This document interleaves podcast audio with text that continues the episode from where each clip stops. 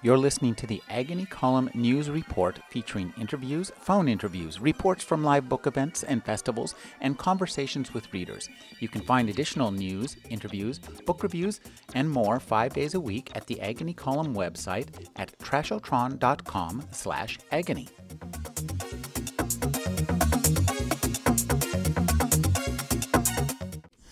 I'm speaking with Claire Light. She's on the board of the Carl Brandon Society. Thank you for speaking with me, Claire.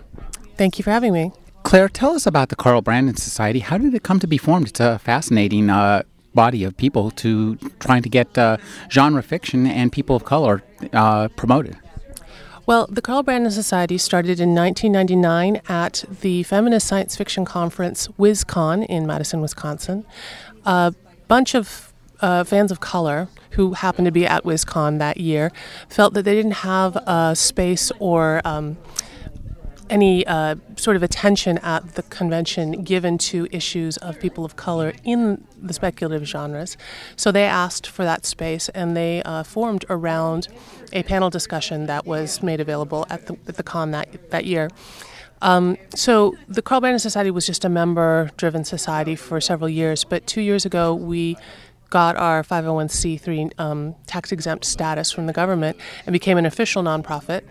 And uh, we now have a number of programs uh, advocating for writers of color in the speculative genres and um, giving fans of color uh, places online and at conventions to meet and talk to each other and discuss their issues.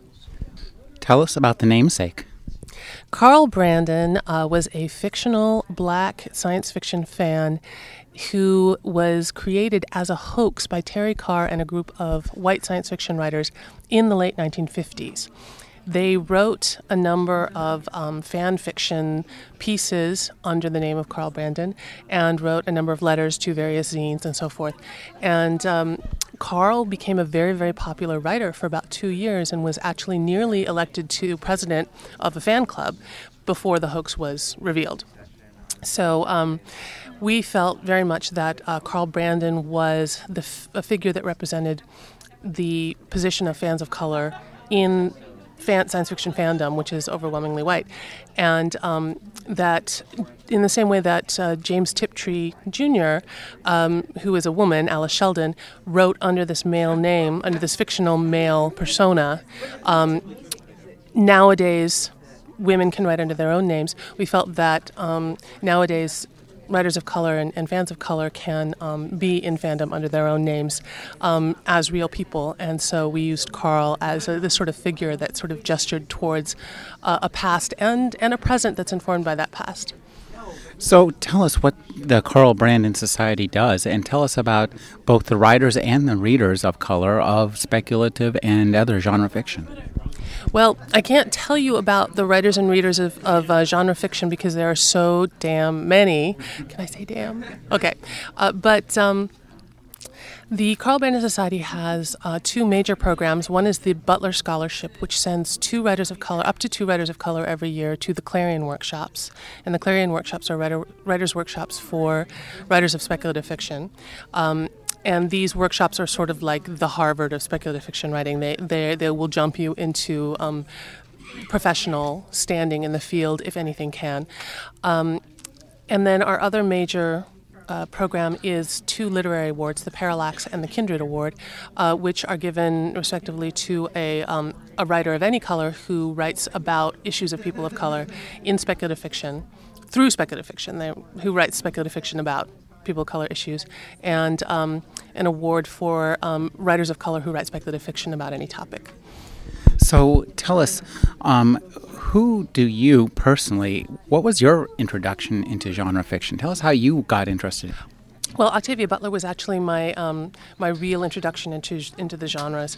I had read science fiction before, but um, it wasn't until I was in my 30s that a friend introduced me to Octavia Butler. And um, once I'd read one of her books, I went and tore through all the rest of them in the space of about six months. And um, although I'd been writing for most of my life and had been interested in writing science fiction, nothing had ever really come out that was science fictiony. And um, after reading pretty much everything of Octavia Butler's, um, I sat down and, and my first science fiction story just came flooding out. And I've been writing a lot of genre fiction since then. Um, but I really feel like she gave me a way to write about the, the issues that were important to me in fiction. Now, I think that uh, actually science fiction and genre fiction is particularly well suited for speaking about people who have of color who have their the issues because it's about otherness and differentness. Uh, a lot of it is so. Um, talk about how you use the tropes and how you see the tropes of science fiction being used in by people of color in the genre. Well, I, I think it's very interesting because um, a lot of uh, sh- science fiction, speculative fiction have been uh, has been um, uh, dominated by white writers, obviously, um, for most of its existence, and um, and white writers do very often use speculative fiction to talk about um, otherness and alienness um, in the forms of. Uh, magical creatures and, and alien beings, um, and they use those as stand-ins for the alien other that um, Americans and and, and Europeans encounter when they travel, um, when they go abroad, um, or when they're home and um, and immigrants come to them. But um, I think the way that um, writers of color use science fiction is very different and much more complex. Um, I think because writers of color who write speculative fiction tend to be either colonized people or immigrants themselves, they have a dual perspective. And, and Octavia Butler is probably the best of among these, but she embodied that dual perspective in her writing, where she would very often write from a human perspective in a situation in which humans were. Um, were both at home and the alien were being taken over by an alien other and being controlled. So they were othered, and at the same time they were um, they were at home and they were centered. Um, so I, I don't think that there's any easy soundbite um, to to use to discuss the use of speculative fiction for all of these issues because the issues are complex and speculative fiction allows for an enormous complexity in viewing these kinds of issues. Can you tell me who some of the writers are who have gone through the Clarion program via the uh, Carl Brandon Society and talk about some of the writers you see as being uh, most most uh, efficacious and important in the genre right now? Well, I can tell you all the names of the writers who have um, who have been to Clarion's through the scholarship. There's only five of them so far. We've only done it three years. Um, the 2007 we had Shweta Narayan and Christopher Caldwell. In 2008 we had Mary Burrows and Karen Gusoff. And in 2009 we had Rochita Loenen-Ruiz. We only had one last year. Uh, tell me who out there right now big names in the professional world do you feel is carrying on the torch uh, of Octavia Butler? Um, I think everybody who's ever read Octavia Butler and been inspired by her is carrying on her torch. And um, more specifically, we have um, one of the programs, the smaller programs the Carl Brandon Society does, is we produce Ethnic Heritage Month recommended reading lists, which are located on our website at carlbrandon.org. So if you want some names, you can go to the website and go to resources and you'll see the Ethnic Heritage Month lists on there, and those are all writers that we heartily endorse and recommend. I've been speaking with Claire Light. She's on the board of the Carl Brandon Society. Thank you for joining me, Claire. Thank you very much.